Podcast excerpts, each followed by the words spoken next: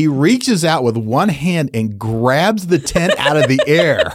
it was like one of the greatest moments ever. And literally, if had he not snatched it out of the air, Uh-huh. it was going into the pond. Oh yeah, If our tent had gone into the pond, that would have been it. that would have been it after you were sitting in the mud.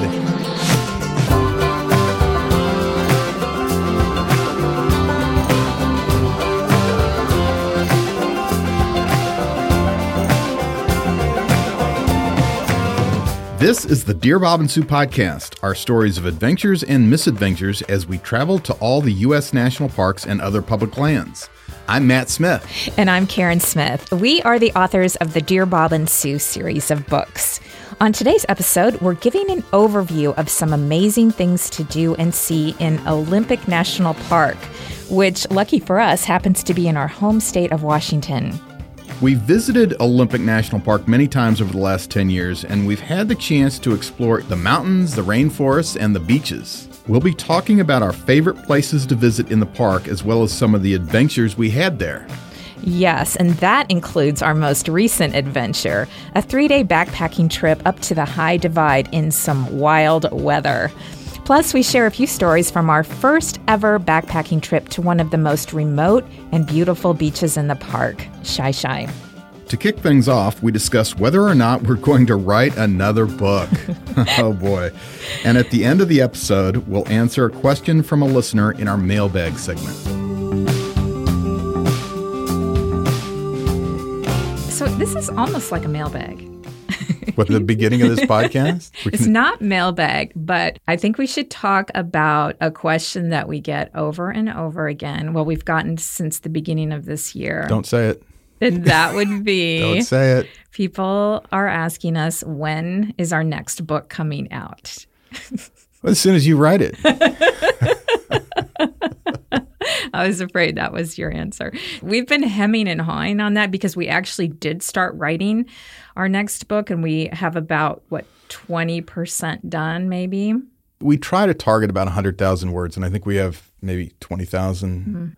Mm-hmm. Writing the books, it's just so much work. Mm-hmm. And we've written four now. And so, one of the things we decided about a year ago, we felt we needed a, a better way to connect to the audience, a more immediate, more personable way to connect to people who read our books and, and, and follow us. And that's why we did this podcast. This calendar year, we will complete 26 one hour or more episodes of the Dear Bob and Sue podcast. Mm-hmm.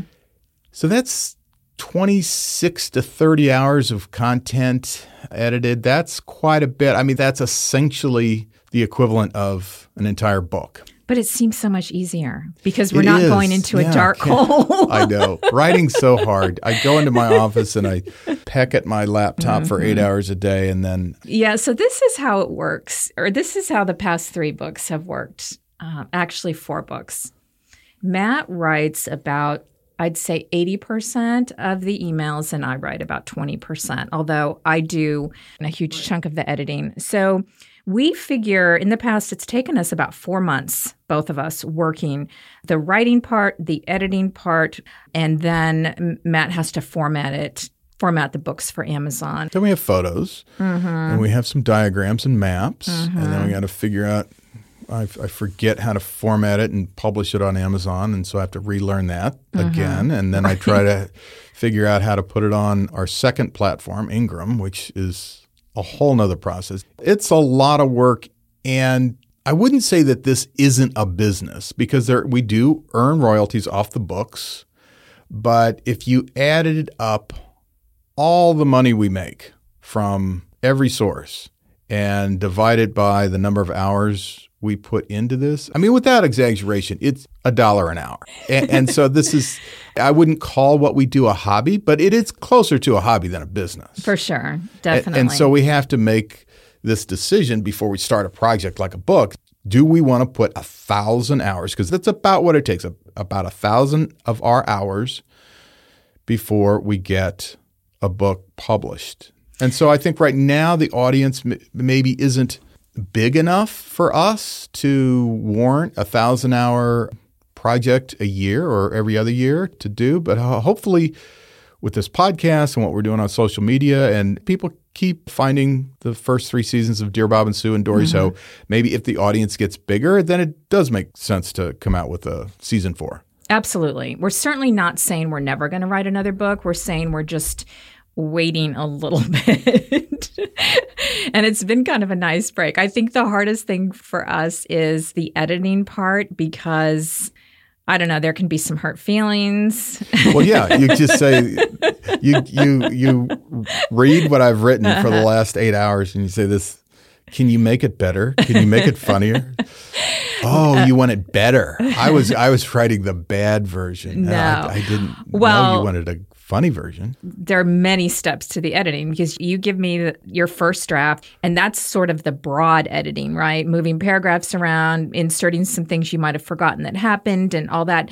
And then we have to whittle our way down to the end to the grammar part of it which that really sucks and running it through Grammarly, which I hate because you- Grammarly always accuses me of Right. writing passive sentences. Right. And it's it's actually there's three of us writing. There's me, there's Grammarly, and there's you. and it's right. Grammarly and me against you. Uh huh. Grammarly hates me. No. No, just there's rules. Well, no, here's the gram- thing. This is not like a fine novel. This these are No- emails. No, no, shit. That's why we've sold seven copies of each of our books.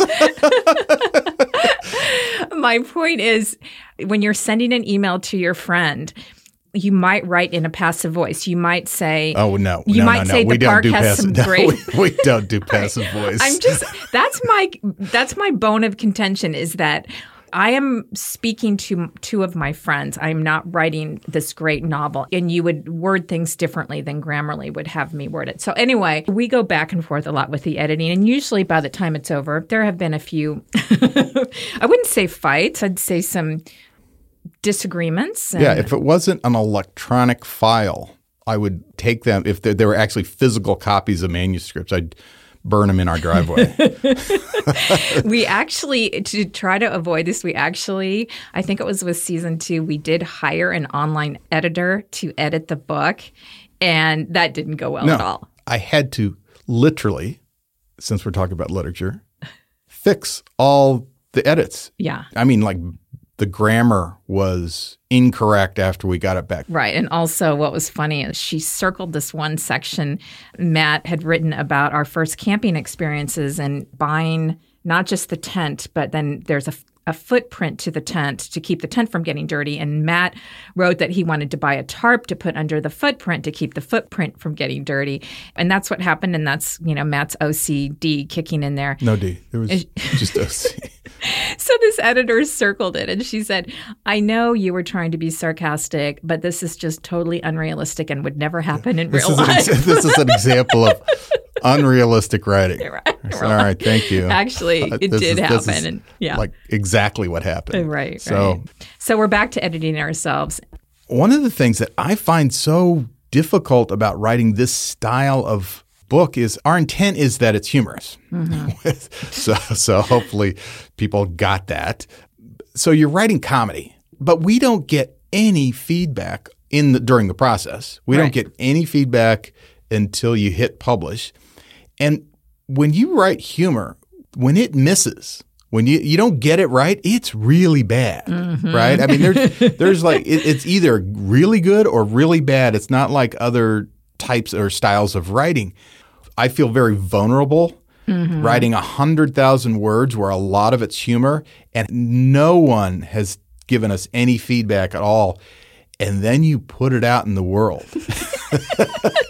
and you're pretty sure that everyone thinks you're a complete idiot Well, because well, wait a second. I give you feedback on whether it's funny or I- not, and well, you I don't know, seem so to I do appreciate know. that. So uh, you're right. I do know that I'm an idiot before I hit hit publish. Yeah. So anyway, that's a little bit of what we struggle with, but I'm sure, I'm positive there will be another book. What Hopefully, would you say? Did you, did you just say you're positive there will be another book? of course, there will be. All right, I will send you the file with the twenty percent. Make it a little skinny book. it's called Dear Bob and Sue. This is season 3.2.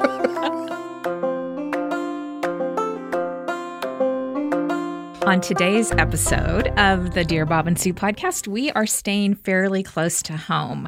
We're going to be talking about some amazing things to do in Olympic National Park, which is in our home state of Washington. This is like five parks in one. It is the the multi-tool of national parks. It has so much diversity. Just in this one park alone, it has glacier capped mountains, it has old growth temperate rainforests, it has coastal beaches, and I think 95% of it is designated wilderness. You can sit on a sandy beach on the shore of the Pacific Ocean. And then in another part of the park, you're on top of a snow covered mountain. I know. During the same trip, during the same season, we have done that before. There's so much to do. So, we're going to be talking about some of the highlights today and some of our adventures in this episode. Now, Olympic National Park has been a national park for a long time. It was designated in 1938 after President Franklin Roosevelt visited and saw what an incredible place it was. Um, Olympic is also a World Heritage Site, which is pretty cool.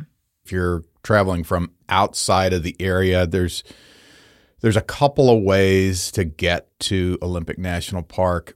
From the city of Seattle, you can either take ferries across the Puget Sound and then drive up to the to the park up to Port Angeles. You can also drive south on I-5 and around the sound and then back up north, which is a lot of driving, but sometimes ferry lines are long and in the end, it takes about the same amount of time. Yeah, it does. We would prefer to take the ferry because it's less driving and the ferries are beautiful going across the sound there. You know what it's like, Matt? No. I love it. All the people who live in Michigan, when you ask them where in Michigan they live, they hold up their hand and they say Michigan is a mitten. Yeah. And then they point to where they live on the mitten.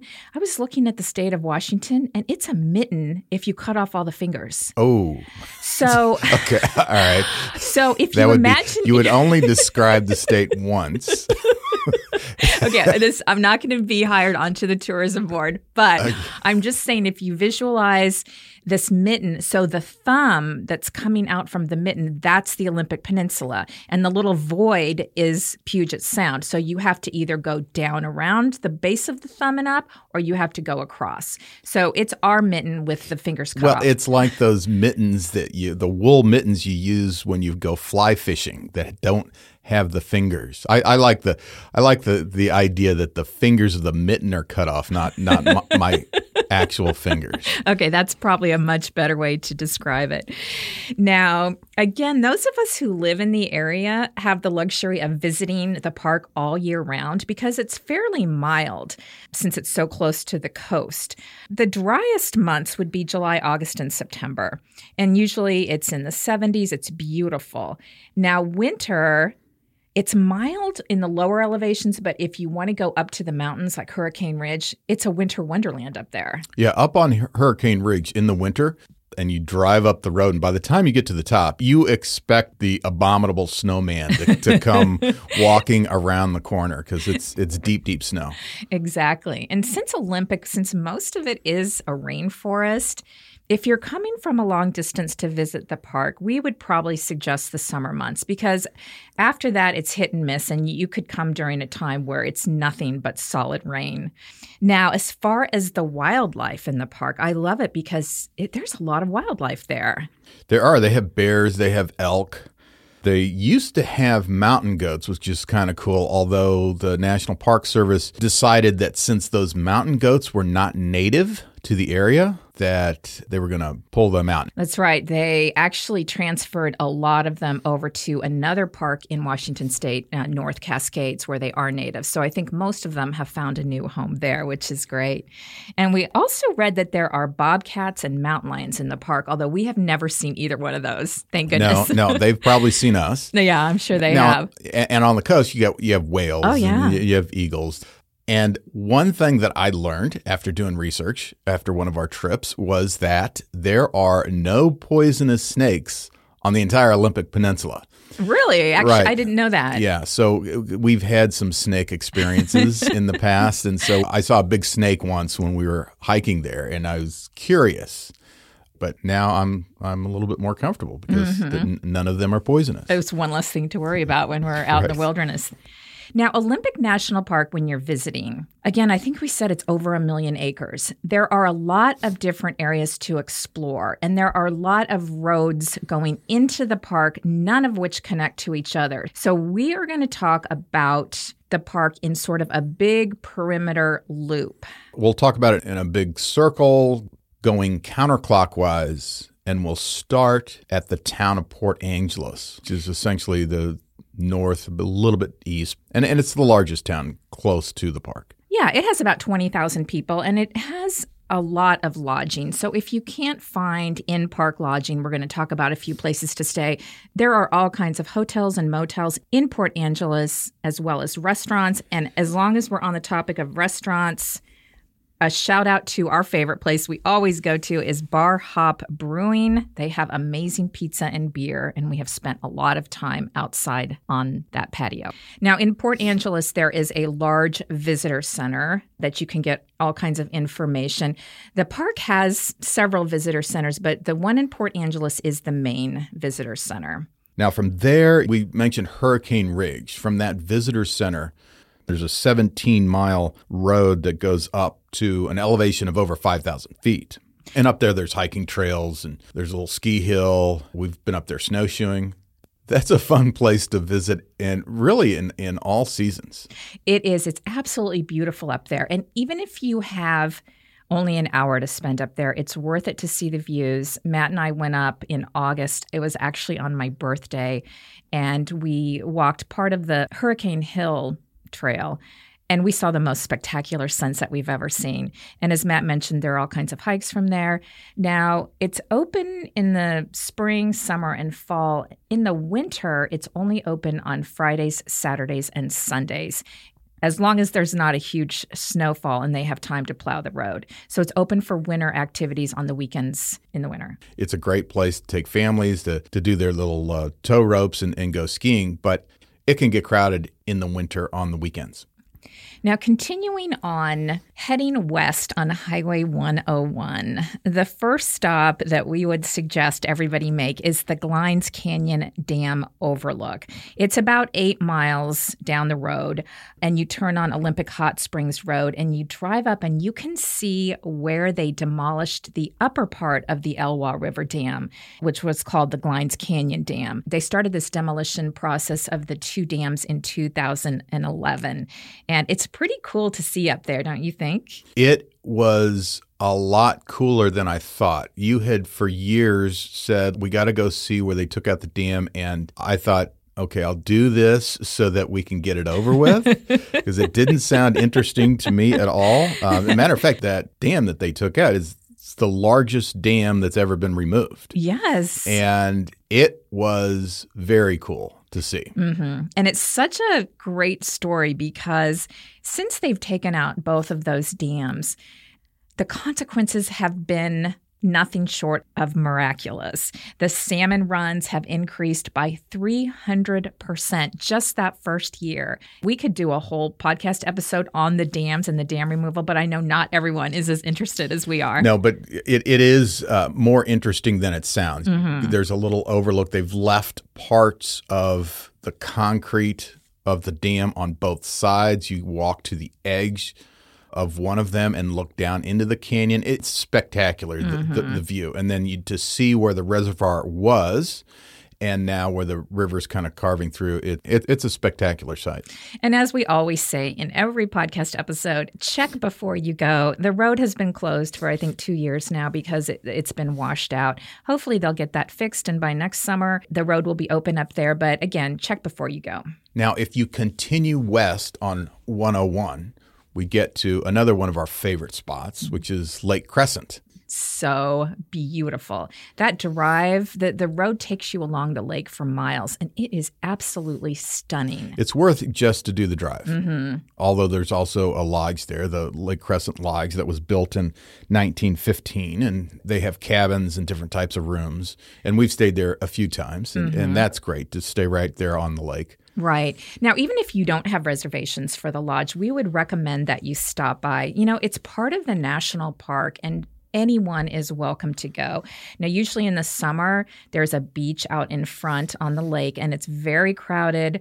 People are swimming and picnicking and they're kayaking and stand up paddleboarding. There's also a boat launch. So there, there are lots of really fun summer activities and it can get really crowded. But we like to just go sit in the Adirondack chairs and have a beer. It also feels like an Americana scene. Families are there, they're picnicking on the beach. We've been there when it's very, very crowded. And, and I gotta say, it felt like everyone was being respectful of the area, cleaning up their trash. It was just a good old fashioned Americana scene with a lot of folks. So the lodge is open from May through October if you want to stay there. However, the property this property is open all year round. So we have actually driven to the lodge and parked in the parking lot and sat on those chairs or walked out on the dock in November and January and February and of course nobody's there but but you're welcome to go and walk around and they do have what they call their Roosevelt cabins which have fireplaces in them those are actually open on the weekends throughout the winter of course there are no other services there the restaurant isn't open so you have to bring your own food but we've always wanted to stay there in the winter I think they even leave firewood outside the cabins mm-hmm. for the mm-hmm. people who stay there. So it'd be very cozy thing to do in the winter. It sure would. Again, even if you're not staying there, there are a couple of really great hikes from that area. One of the most popular hikes in the park is Marymere Falls, and it's a really easy 1.8 miles round trip to the falls, pretty flat, beautiful through an old growth forest. And, and that's a great thing for families, kids, anybody to do. Yeah, it's a popular hike. Now, one of the hikes that if you go towards Marymere Falls, there's an alternative hike. and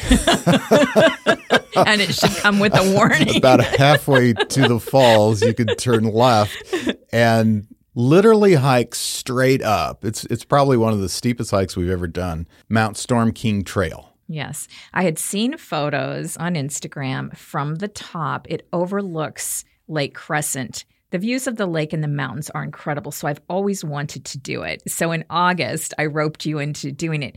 Now, speaking of ropes, I had read what was coming, but I wasn't sure if I was going to do them.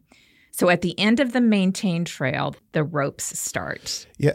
Going up this trail, you don't think it could get steeper? Mm-hmm. I mean, it's 2,000 feet elevation gain in, in, two miles. In two miles. So it's basically like doing stairs, but rocky stairs. And you get to the end of the maintained trail, there's about another quarter of a mile, I would say, left to the very tip top of the, the mountain. And there are a series of ropes. The, the trail is loose dirt and rocks mm-hmm. and very steep. So you climb up a series of ropes. You're essentially pulling yourself up by ropes. So when we got to that point, you come out from the forest onto this open ridgeline and you can see, you can look down, you're already really high up. And at that point, there were some steep drop offs, and I was feeling a little shaky about that. And I looked at the rope, and there were people lined up for the rope, and I decided not to do it. I always base these decisions on if I fall, what would the outcome be? If outcome, that's that's a that's a good way to look at it. If the outcome is I might break my arm, then I'm willing to give it a try. If the outcome is certain death, then I'm out. And I looked at this, and the outcome, if you fall from those ropes, is certain death. But you decided you were going to go on and do it. What about broken leg?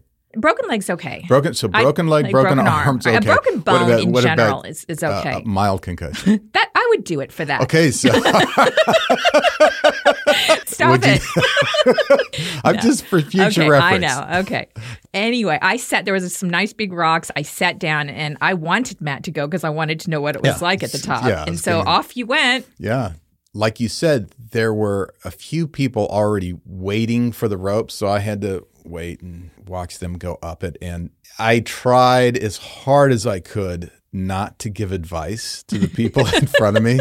Which is impossible for you. It was impossible because it, it took them a long time. And this one woman, she's going up the rope, the very first rope, and her partner is down at the bottom. And as she gets about halfway up, he grabs the rope and he wasn't starting up, but he, I could tell he was holding on to it and putting enough tension on it that it was causing her to kind of stumble and slip. And, and I just said, you know, you, you really, you really should only have one person on the rope at a time.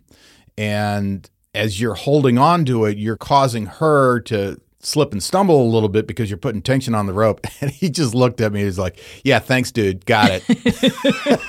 and I think as as he turned to, to talk to me, he pulled harder on the rope, and she was like uh, Yeah. almost falling off. So I'm like, "Okay, uh, you guys can do it however you want," and then I let them go. That's how it went for the next several ropes. So there were probably four ropes from length of anywhere from 20 yards to 50 yards. And then at the end of those, you get to this final summit push where you have to hand over hand climb up some rocks. And if you, if you don't do it correctly, yeah, it's certain death. You you would fall. And mm. then kind of same deal there. People hurrying each other more than they should. So anyway, I got to almost the very tip top, and I decided to that that's as far as I needed to go. Uh, the views up there were spectacular, but when it's crowded, it just gets dangerous. Right. So I would say two things. If you want to do it and go all the way to the top, then go early or off season. We started too late obviously and it was it was crowded at that point. The other thing too is if you only go as far as I did for 2 miles to the end of the maintained trail, it's a great hike. You don't have to do the ropes to have a good hike. So It's a good workout. it's a really good workout. So that was our Mount Storm King experience. Now, moving on further west on Highway 101, you come to the beautiful Sol Duc Valley. Now, Sol Duc comes from the Quileute Indian word meaning magic waters. Are they magic? I think they are magic. Apparently, We've that's never, what we've never gotten into the magic water. no, but if you want to get into the magic water, there is a park lodge there. It's called the Sol Duc Hot Springs Resort. And I guess they have magic water. They have hot springs that look like swimming pools if you look at the picture, and supposedly it's mineral water and it's good for you. Now, we have never been there, so we cannot say for certain. We've dri- driven through the parking lot. Yeah, we've driven through the parking lot. It's mostly cabins. And I will say this resort gets mixed reviews if you look at TripAdvisor and things like that. So we're not recommending that you stay there and we're not recommending that you don't, but I would definitely check it out before you book a stay there and see if it looks like something that you would enjoy.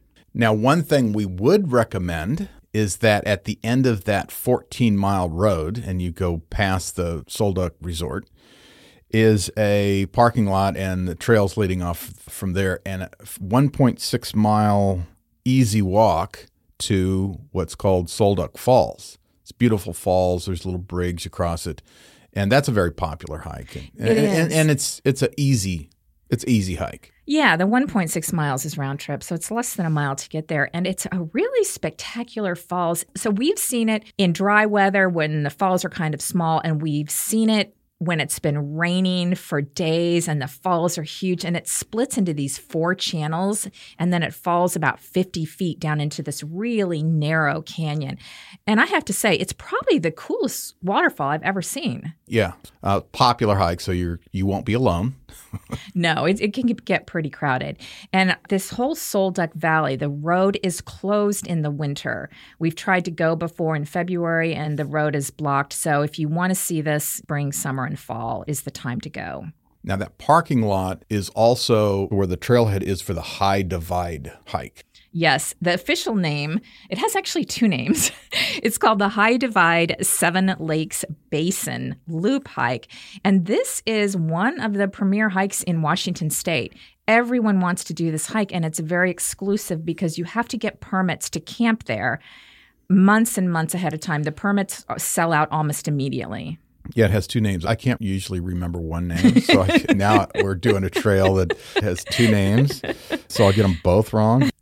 Our friends Bree and Jeremy actually got the permits back in the spring. This is something they had wanted to do for a long time, and they invited us to go with them. And they got the permits for two nights of camping and three days of hiking.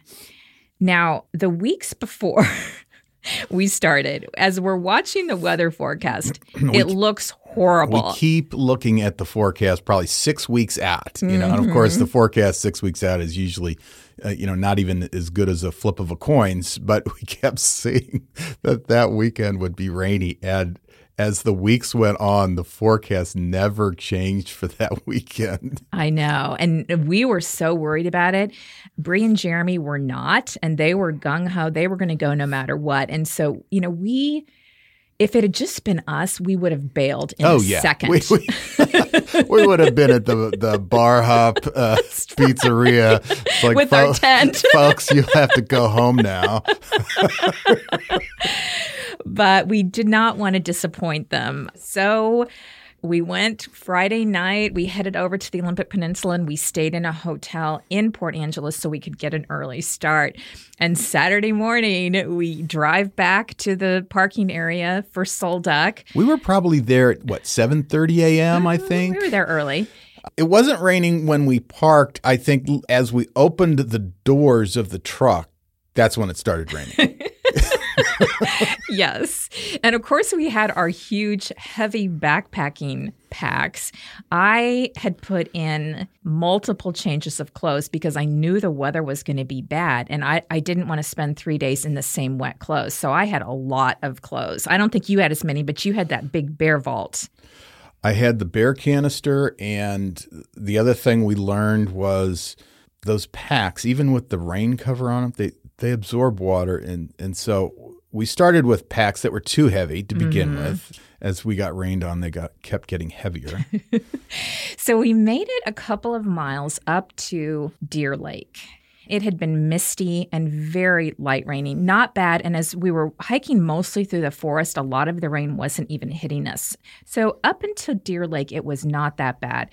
I suggested that we stop and take our packs off and have lunch. And sure enough, the second that we did that, it started raining in earnest. it rained harder. yeah. we still had several miles to go to our designated campsite. So that first night, we had reservations at Hoh Lake. Which is about 9.7 miles from the trailhead. Yeah, so that makes for a long day to begin with. But at that point, we had to just keep going. You just have to put your head down and keep going. You're warming up a little bit because you're working hard, but you know, with those heavy packs and going up up the mountains, like eventually the rain just started soaking us and we got kept getting colder and colder. Yeah, and as we were going up and the rain was getting harder and harder and the wind was blowing, first of all, water was coming down on the trail. The trail was now like a stream. So we're trying to hike through water and mud and rocks and it's slippery as hell. The higher we go, the colder it's getting. And for me, one of the problems was I always like to stop about every mile and rest and take my pack off and stretch my back. If we even stopped for 30 seconds, we started getting so cold that we couldn't rest. I couldn't take the pack off.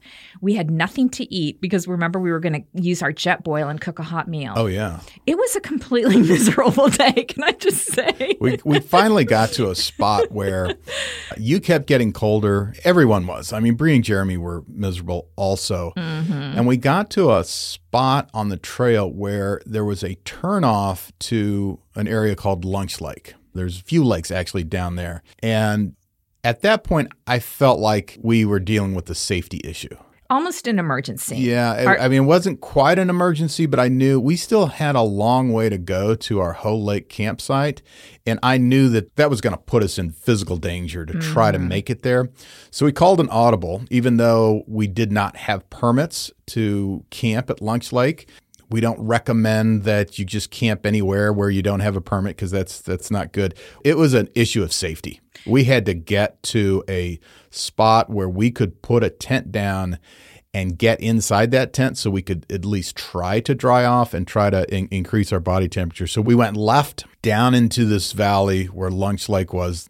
And we were pretty desperate to find a flat spot just to set up camp. The only bright spot in this whole day was that because the weather was so horrific, I think most people who had reservations at Lunch Lake had bailed on the whole trip.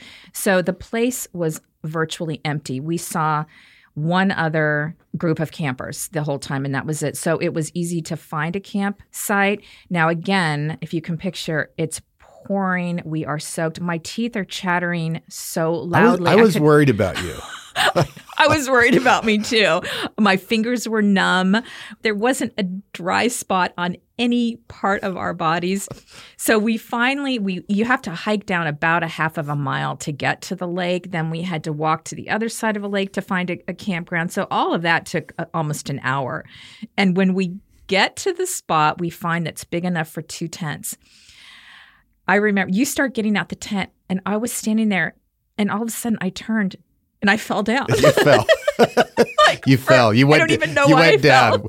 fell in the mud. Karen went down. You fell in the mud. I almost didn't get back I, up. when I saw you do that, I realized that you were contemplating never getting up. that this is this is it. I'm just gonna like lean back against my pack and uh, pass out, and Uh-huh. if, if the cold gets me, so I was, yeah, I was worried about you. I also didn't mention that at this point we had hiked for seven hours. Yes. Uphill, very steep in the pouring rain. So, seven hours. I think my legs might have just been so weak that they gave out. Anyway, it was embarrassing. I fell in the mud. I got back up so I could try to help you set up the tent, but our fingers were all so numb, we couldn't even We fasten couldn't. the fasteners. Well, part of it was our fingers were numb, and honestly, our brains were numb too. Yeah. we were struggling, and this happened to Bree and Jeremy as well. It was all four of us. It wasn't like we were the Mm-hmm. The weak- weaklings, although, although we were. we were struggling. Both of us struggling to get our tents up. Our tent has a footprint. It has the tent and has the rain fly. So there's three different parts. So I get the footprint down. I get the core of the tent up, which has no rain covering whatsoever, but you have to get that up 1st mm-hmm. You can't put that up with the rain fly on it. So I'm doing that as fast as I can so that the inside of the tent doesn't get wet while I grab the rain fly, throw it over. So once I had the the core tent assembled, the wind was blowing so hard it picked our tent up, and our tent starts cartwheeling Away away. towards a pond. Now, right now, you're supposed to stake the tent down. I get that, uh-huh. but this is literally it's up. I turn around to grab the rain fly, and the hurricane force winds takes the tent. I tried to grab it. I tried to grab I it. I slowed it down a little. You tried to grab it. You slowed it down a little. I think Bree even tried, and it, and it's it's tumbling. It reaches Jeremy, and he just he Mm-hmm. reaches out with one hand and grabs the tent out of the air. it was like one of the greatest moments ever. and literally, if had he not snatched it out of the air, it was going into the pond. Uh-huh. Oh, yeah. the, the pond was another maybe thirty feet away. If our tent had gone into the pond, That would have been it. that would have been it. After you were sitting in the mud. A couple of things here to point out. As miserable as it was, we could not have hiked back down eight miles as cold as we were and as bad as the weather was. So we felt like we had to spend the night because I'm sure a lot of people thinking, why didn't you get the hell out of there? Yeah, again, it was a safety issue. Mm-hmm. There, this wasn't. Uh, oh, let's just you know call an end to it and go back to the truck. That that wasn't an option. We had to get in shelter, and so we we get the tent up. Our rain fly was saturated immediately. Now, Mm-hmm. fortunately, I had brought a little blue tarp that I then strapped onto the top of our rain fly, and that gave us another layer of water protection. Otherwise, the inside of our tent would have been soaked. We, that was genius. we got you into the tent. Mm-hmm. You were able to change out of your uh, wet clothes. And while you were doing that, I, I really was worried about you. I found a spot under a tree where it wasn't blowing too hard, and I made a jet boil meal, which was hard to do because the wind was blowing so hard. The flame kept going out. But I knew you needed to eat something warm quickly to help you warm up. And I think that was the best thing I ever had. It was chicken teriyaki and it was kind of soupy and hot. And I drank that. I put on warm clothes. I got in my sleeping bag. And about, I don't know, maybe a half an hour later, my teeth stopped chattering. And I thought that, okay, maybe I'm not going to die from this. We realized we weren't going to die, but Mm-hmm. the rain was beating down on our tents. And It was. And so when we were all settled in our tents, it was 4 p.m. And we were swapping some whiskey back and forth between the tents to help warm up. And we actually did a voice recording from the tent. right. And uh, we'll just go ahead and play that for you right now. So tell tell everyone what we're doing right now. We're eating bacon jerky in our tent And drinking whiskey. and drinking whiskey And noon. and noon. And two hours ago, we thought we were going to die. I fell in the mud. you did fall in the mud. When you fell in the mud, I thought that was it. I thought this is how it all ends. I almost didn't get back up. I took your backpack off you when you fell in the mud. Because can I just say that was after seven hours of hiking up steep mountains in the pouring rain with the wind blowing, and it's 37 degrees. The only Mm-hmm. the only reason I'm laughing is all of that's true. but so we're in our tent, and it's what four o'clock. we're never no, coming it's out. four forty-five. no, we went to bed an hour ago. That's actually- right. I'm in my is- sleeping bag. You are in your sleeping bag now. It's um, I'm sure it's going to get better though. no, it's gonna. It's definitely gonna get better. Uh huh. I have to go to the bathroom soon, and I'm worried. It's like hurricane force winds out there. But we're having fun. we're no, we're having a great time. This may be our last backpacking trip ever. You can tell by the recording we weren't concerned about dying anymore. well, it's, I think it was the whiskey. Yeah. but we also weren't weren't uh, sure if we were ever going to do another backpack trip again. But No. anyway, that that was in the moment. yeah. Hey, it's Kaley Cuoco for Priceline. Ready to go to your happy place for a happy price? Well, why didn't you say so? Just download the Priceline app right now and save up to 60% on hotels. So, whether it's Cousin Kevin's Kazoo concert in Kansas City, go Kevin, or Becky's Bachelorette Bash in Bermuda, you never have to miss a trip ever again. So, download the Priceline app today. Your savings are waiting. Go to your happy place for a happy price. Go to your happy price, Priceline. So anyway, we stayed in our tent from 4 p.m. on. I could tell throughout the night as I woke up that the rain had stopped. So that was a good sign. And our plan was if it was still awful in the morning, we were going to get up and hike back down to the truck. But when we woke up, the rain had stopped. And I have to say, I think to make up for such a miserable day, it was one of the most beautiful sunrises I have ever seen over Lunch Lake. The sky was pink and lit up. And so it seemed like a really good omen. Also, there was a bear there. There was a bear, but he left us alone. But he Yeah. did hang around hmm. all morning. Yeah, and we saw a second one as well. But anyway, we continued on. We we broke down camp. We continued on the hike as planned, and the day turned out to be beautiful.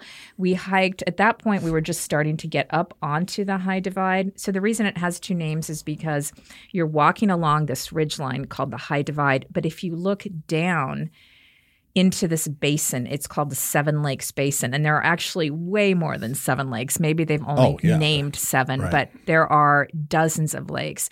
It's absolutely beautiful. And as we hiked along that day, there were views of Mount Olympus and glaciers. We walked by Heart Lake. It was a fantastic day and a 180 from the day before. Right, right. We warmed up, kind of dried out, although all of our wet clothes were now in trash bags in our packs, weighing heavy. We got to our campsite kind of late that mm-hmm. second night. We had an- another campsite about two thirds of the way through the loop. We got pretty cold that night too. The temperature started dropping, but we, we got in in our tent and warmed up and actually had a pleasant night. We did. And the next morning our last day, we had about six miles to hike out. And I got to say, it was not easy. I thought it would be a pretty easy day the third day because we were going downhill, but it was steep and the trail was muddy and very rocky and covered with roots. It was challenging. And at that point, we were tired as well. But On those long hikes, the, the last couple miles always seem like 10. I know. We made it back to the parking lot in our trucks, and first thing I did is brush my teeth with my electric toothbrush. And then the I changed clothes in the parking lot, not caring who's walking by because we almost died. Uh, and So- the second thing we did was go back to Bar Hop Brewing and eat pizza and drink beer. But it's a great backpacking adventure. Also, because it's 19 miles, people do hike it as a day hike. So we might try that next time without carrying the heavy packs. It says when you look at the statistics that it's 4,000 feet of elevation gain, but I think that's deceiving because once you get up on the high divide, then you're hiking down, then you're hiking back up, and then you're hiking back down and back Well, up. Well, that's also not including going down to your campsite. So, Right. so if you go to Lunch Lake or Hoh Lake, that's like Hoh Lake. Going down to Hoh Lake from the main trail is a 900 foot drop. right. So if you go down that and back up, that that adds quite a bit of elevation change. It does for sure. Now, continuing on from this Sol Duc Valley, continuing on 101, the highway starts to turn south at this point, and a great stop to make would be the Hoh Rainforest. So, just to give you some perspective, if you're driving from Port Angeles just to the Hoh Rainforest, it's about a two hour drive if you don't make any other stops. I love the Hoh Rainforest. Yeah, you think it's uh, would would you call it a magical place? Or? It's It was- a magical place. It's an enchanted forest. If there were ever going to be gnomes coming out of the trees, it would be in the Hoh Rainforest. Yeah, there's moss everywhere, moss hanging from the trees. There's even a trail called what the Hall of Moss Trail. Mm, And that's a great little trail. It's it's very short, under a mile. And if you're looking for a longer trail there, there is the Hoh River Trail, which we hiked. I don't remember. I think we hiked maybe five miles out and back, but it actually runs for 18 miles to the Blue Glacier. And we've heard that that's fantastic. Of course, it would be another overnight uh, Yeah, backpacking th- trip. that would be an interesting trail to do. We saw that Blue Glacier from the High Divide Trail.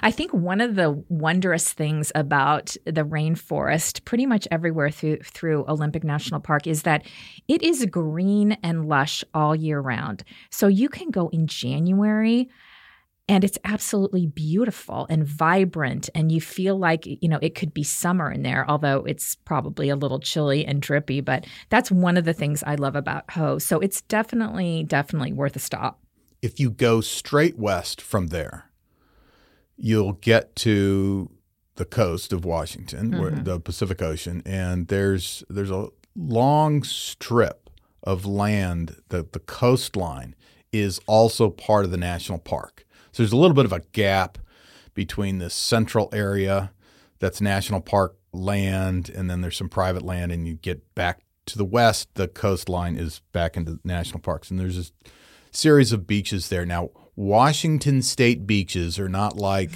California or Florida or Mexico. They're they can be sandy in places, mm-hmm.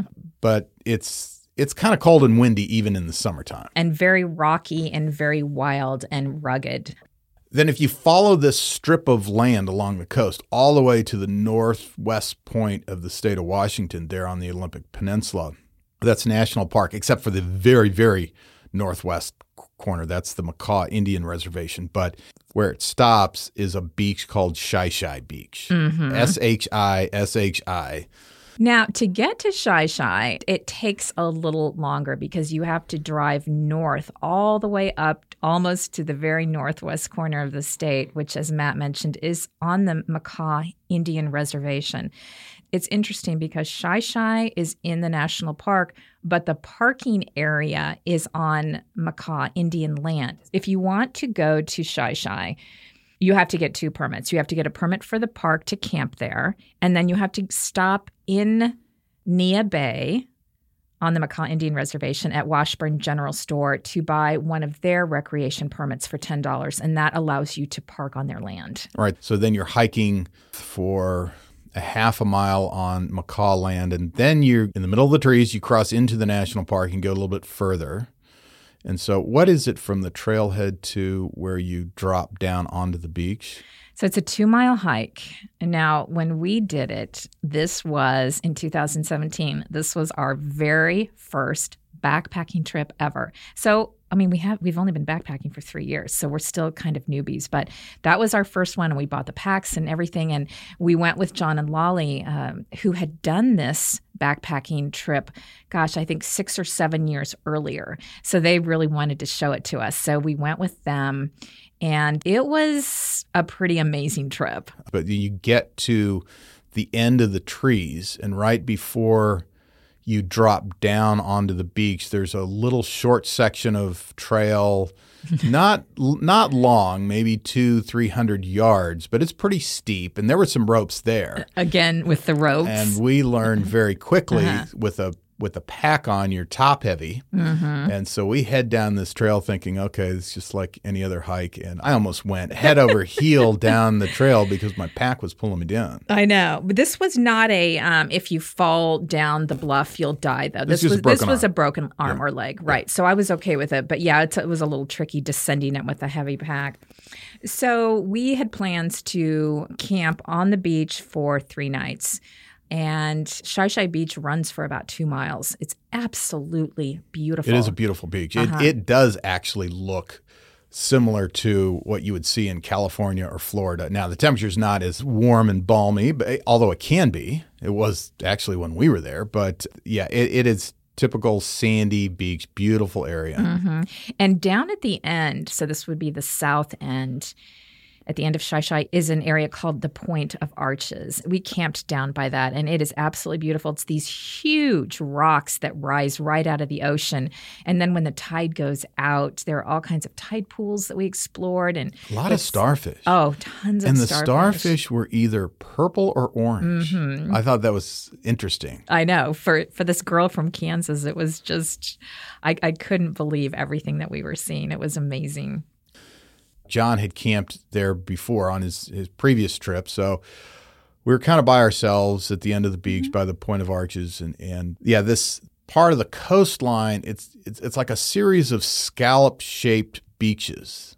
The Shi Shi is a couple miles long. And then if you go further south, the scallops kind of get smaller. And at the ends of each scallop are these points where the rocks go out to the ocean. And the Point of Arches. They're huge, huge rocks. They're beautiful, mm-hmm. uh, and there were some eagles there uh, living on those those rocks. They actually came visited us that first morning. Uh, yeah, that was cool to see.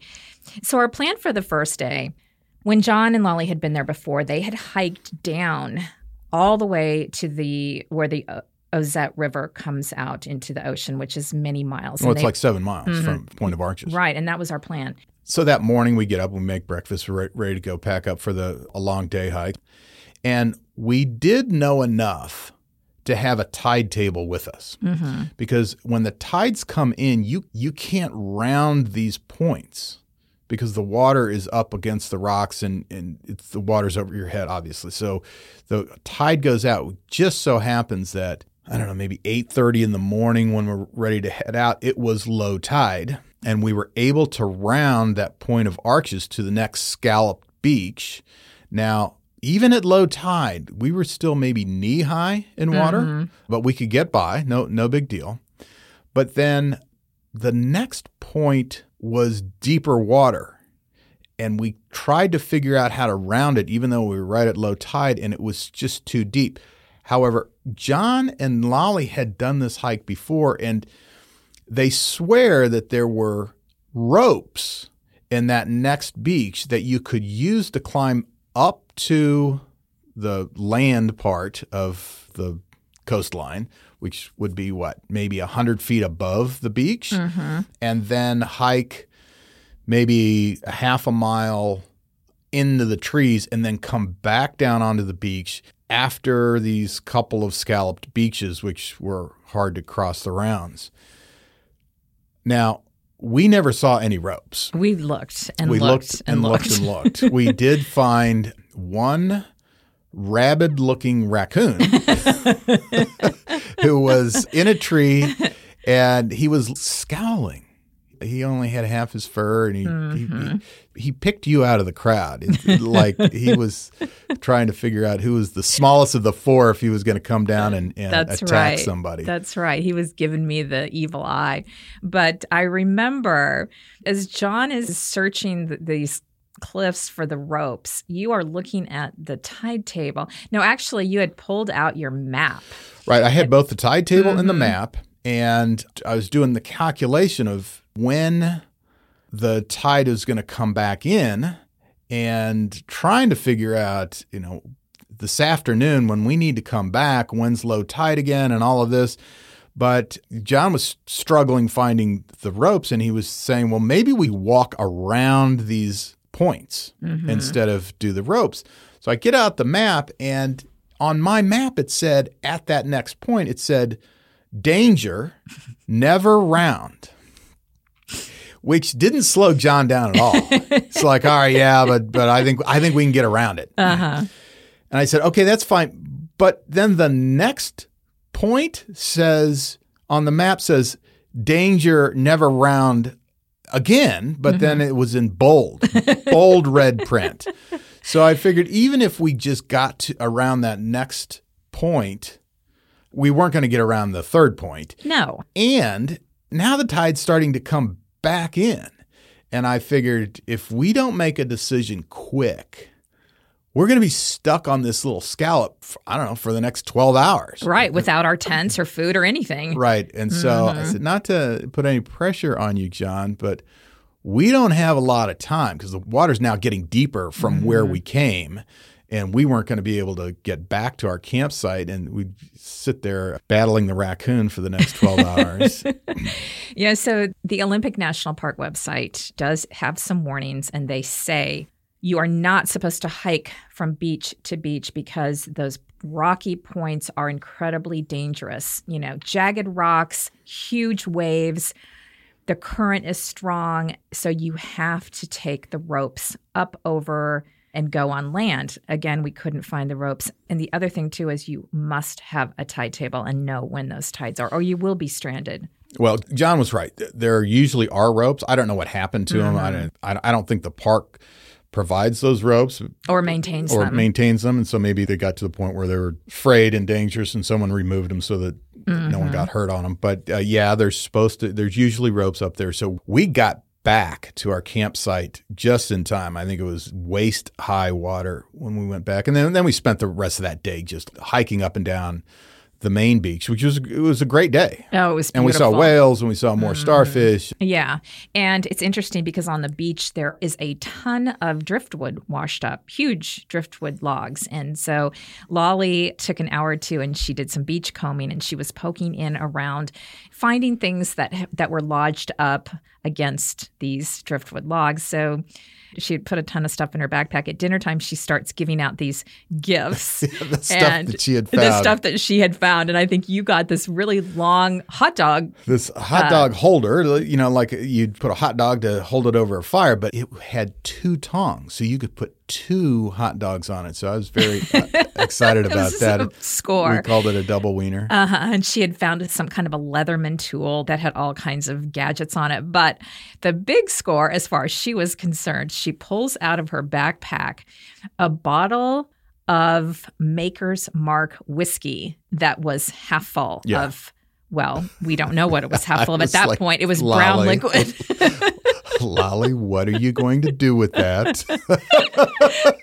Put that back wherever you got it. Well, we should mention that this was right after the 4th of July weekend. Mm-hmm. And so the crowds, I'm sure, were big that weekend, and we were there a couple days later. So people just left their stuff that they didn't want to carry out. want to carry out. And somebody had written a message on the bottle and it said, Enjoy Shi Shi, happy camping, cheers. And then it had this person's Instagram handle on it. And so I think that made John and Lolly feel like it was a gift from a stranger. Yeah. and John insisted he was going to drink it. And He's- you were horrified. Right. We were sitting around the fire. John had brought a little bit of whiskey and he was about out of that. And so he sets this bottle on a stump right next to him. And as soon as he finished his whiskey that he had brought, uh, he was going to start in on that. And I thought, I thought he was joking I did too. that he was going to drink it. Uh huh. But man, he he did. I know, and and he's still alive today. He said, so- he said, Matt, you got to trust the world more. No one would leave a tainted bottle of whiskey here and put a, a nice note on it. And so it's like, Mm-hmm. okay. I know, but it's an interesting question. You know, if you found an opened, half-consumed bottle of whiskey in the wilderness, would you drink it? That's so funny because I've asked that question many times of people, uh just like hypothetical. And it's so funny because the answers I get from people are either absolutely yes or absolutely no. There's nothing in between. Right. I guess it depends on on your Maybe, personality. yeah, that tells you what kind of Mm, and if you're a germaphobe, the answer is probably a Uh. definite no. Now, you could go to Shi Shi just for the day if you didn't want to camp. It is a long drive. And then again, you hike the two miles to the beach, and obviously you have to hike the two miles back. One of the things we loved about camping there was seeing the, the sunset and the sunrise and exploring the tide pools. But it's certainly, if you just have a day, it is a great beach to explore. And the other thing that's right there, this is on Makah Indian land, is Cape Flattery. It's not a very long hike to Point of the Cape, but it's a beautiful overlook. And you're essentially standing, it's the absolute furthest northwest point in the lower 48. You feel like the if you look out into the ocean, the next thing you're going to see is uh, is Japan there. yeah, beautiful views. It's definitely worth a stop to see uh, Cape Flattery if you're out there. So, if we're coming now, we're coming back down to 101 and back to the main coastal beaches. Some of the other beaches we've been to are Rialto Beach, Ruby Beach, Second Beach, and Kalaloch. Those are all, you know, fairly close to each other. You have to drive to each one, I believe. Maybe you could hike to some of them, but it would be a, definitely a long hike. Now, at Kalaloch Beach, there's also a lodge called Kalaloch Lodge that sits right on that bluff overlooking the ocean. yeah, we haven't stayed there, but we've been there a couple of times. It's a beautiful setting. Mm-hmm. Now, if you go then straight east of there, back inland to the park, you get to another interesting lodge, Quinault Lodge, and there's a Quinault rainforest. We've been there, and it's similar to Hoh in the sense that old growth, mossy rainforest, beautiful fairy tale like trails, mm-hmm. and then there's a nice little lodge there. We we've stayed there. We have Lake Quinault Lodge right on the lake there. It's one of those Park Service rustic lodges that was built in 1926 and it's open all year. And it, it's a beautiful setting right there on Lake Quinault. Also, back in that area is the trailhead to Enchanted Valley. Enchanted Valley is about a 13 mile hike. So, again, it would be a backpacking trip unless you want to hike 26 miles in a day. That is on our list. It's supposed to be absolutely beautiful back there. We've started back there knowing that we couldn't get all the way there, so we've been a few miles up that trail, but we need to get all the way to the end and back. For sure. Now, if you head back over to the east side of the park, down in the southeast corner is an area called Staircase. And we've been back there just once for a day, did a couple hikes. But some of those trails back there are very long and then go into the mountainous areas and I Mm-hmm. guess they're spectacular. We've just never had an opportunity to to do those long hikes. The short hikes we've done are were great. Um, They are. but if you go back then heading northeast again up in the direction of Port Angeles, you get to the trailhead of Royal Lake Basin Mm-hmm. uh, or the Royal Lake Hike. And we have done that. We did that this last summer as a backpacking trip. And that was a beautiful area and, not very crowded. Right. Again, you need permits for that. I got online six months ahead of time and, and got permits to camp there. I'd seen a photo on Instagram, which is my inspiration for a lot of places that we go, of this beautiful blue tarn, which I didn't know what a tarn was until a year or two ago, but it's kind of like a very small, almost sort of between a puddle and a pond. And Yeah. um, a lot of times tarns evaporate during the Mm-hmm. summer and are kind of only there in the in the springtime. But this one was fairly large. It was, it was like a mini lake in the Mm-hmm. mountains. bright aqua blue. We'll post some pictures on our dearbobandsue.com website. So, yeah, we hiked up eight miles to Royal Lake, spent the night. Now, Royal Basin is another mile up from the lake. So, we got our headlamps and we went up for sunset, and it was spectacular. So, that's another great destination if you're backpacking. One thing to mention is Olympic National Park is surrounded on not all sides, but it's surrounded by Olympic National Forest. So this hike, you actually start out in the National Forest and you cross the boundary into the park. And the reason I'm mentioning this is because let's talk about campgrounds for a minute. There are 14 established campgrounds inside Olympic National Park. But there are others in Olympic National Forest that see a lot less traffic. And I think there's even some opportunity for dispersed camping Mm-hmm. in the national forest. Right. They're all first come, first serve, except for three of them. So you do kind of take your chances. But again, we would suggest looking in the surrounding national forest if the park campgrounds are full. Of course, do the research ahead of time before you leave because these things change all the time. Mm-hmm. When when the campsites are open, if they're open, all those things. So if you're going to go to Olympic National Park and you're coming from a great distance to see the park, I think a good time frame would be 3 to 5 days if you want to see most of the park, don't you think? Yeah, like I said, it is it's like five parks in one. Mm-hmm. And so the very different experiences depending on which part of the park you're in. So Mm-hmm. yeah. I mean, we've been there probably a dozen times and it's taken us that many times to hit all the different areas. So yeah, you could certainly fill up 3 to 5 days. Now, I know a lot of people come to Washington to see all three of our national parks. So, if you only have a day, and we actually have gotten this question many times, if you have one day in Olympic, where would you go? And I'd have to say, probably that Lake Crescent area. Right. That's mm-hmm. beautiful. It's beautiful. You can do hikes. It's close enough. You could drive up to Hurricane Ridge also in the same day. Yeah, so you get both kind of some lowland highlights and then the mountainous area. Mm-hmm. You know, in summing up why we love Olympic National Park so much, there are a couple reasons. One thing is, as we mentioned, its diversity. That these wild coastal beaches, these enchanted rainforests, and the beautiful glacier topped mountains. Another thing would be the wildlife that you see. And the other thing too is its accessibility all year. In the winter, it's almost impossible to get into North Cascades. Rainier has limited options, but you could always go over to Olympic. I agree. One of the great things about Olympic National Park, it has something for everyone. Mm-hmm.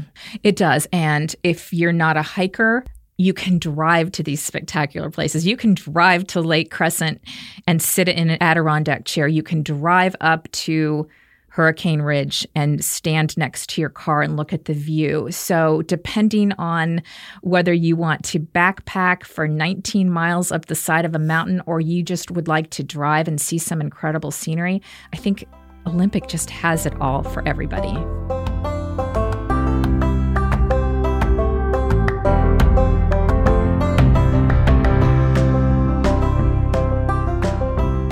Karen, what's in the mailbag today? Today's question comes from Lisa in Grayson, Georgia. And Lisa sent us an email, and her question is Last year, we went to Acadia, and on the way down from the precipice hike, we ran into a lady who said that the hike is one of the top five scariest national park hikes. I'm guessing that Angel's Landing in Zion and Half Dome in Yosemite would be on that list, but I'm wondering what the others might be. What are the scariest, craziest hikes you guys have done? Ooh. The scariest hikes we've done? Well, we've looked at Angel's Landing.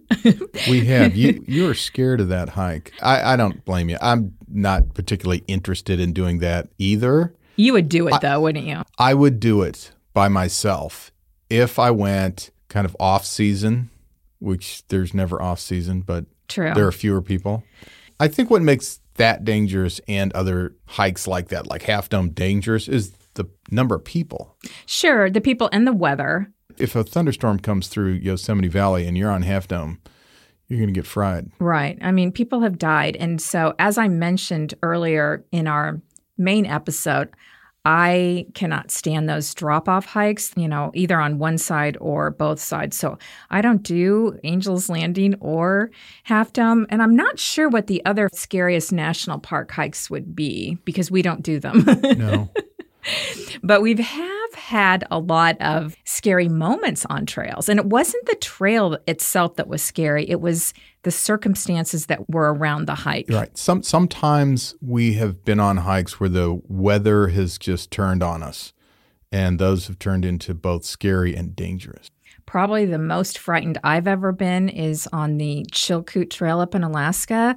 We did a whole episode on that and the raging river that you and John thought you could cross and the whole thing, the pouring rain, the it well, was the just, water was coming at us from every direction, and we panicked a little bit because we didn't know how to get out of there. There were rivers forming in front of us and behind us, and that was scary. But that was a situation that that's not a dangerous hike per se. right. The conditions were dangerous. We talked about in this episode the Seven Lakes Basin, that high divide hike. That was pretty scary in in the sense that we started getting cold so fast that we kind of freaked out a little bit. I mean, I was expecting it to start snowing at any moment. We're, you know, in the middle of the wilderness on a mountain. And of course, on the opposite end of the spectrum are the couple of times we thought we were going to die from heat stroke. Right. Some of our scariest hikes were things that we did that were stupid. Kind of stupid, kind of unprepared. I guess that's being stupid. Chesler Park twice in the Needles District in Canyonlands. One time we did it and we didn't have our headlamps. We kind of got confused as to where we were, and we were so far from the truck that uh, there was not enough daylight to get back to the truck. And if we didn't figure out where we were and how to get out of there quickly, we would have been in the dark with no headlamp. And that's an extremely dangerous place to be. Well, yes, because for most of it, there is no trail. And you're guided by those cairns that are stacked up. So if you can't see to the next cairn, you're never going to get back. Plus, there were all those canyons that you could have walked right into if you couldn't see. So that was frightening. And then the second time we did it, I think, We underestimated the heat. yes, yes. I think we we thought because of a weather forecast that the high would be in the upper 80s, and it ended up being by the time we got all the way back to the truck, it was over 100. And then so we didn't have enough water, and we're close to heat.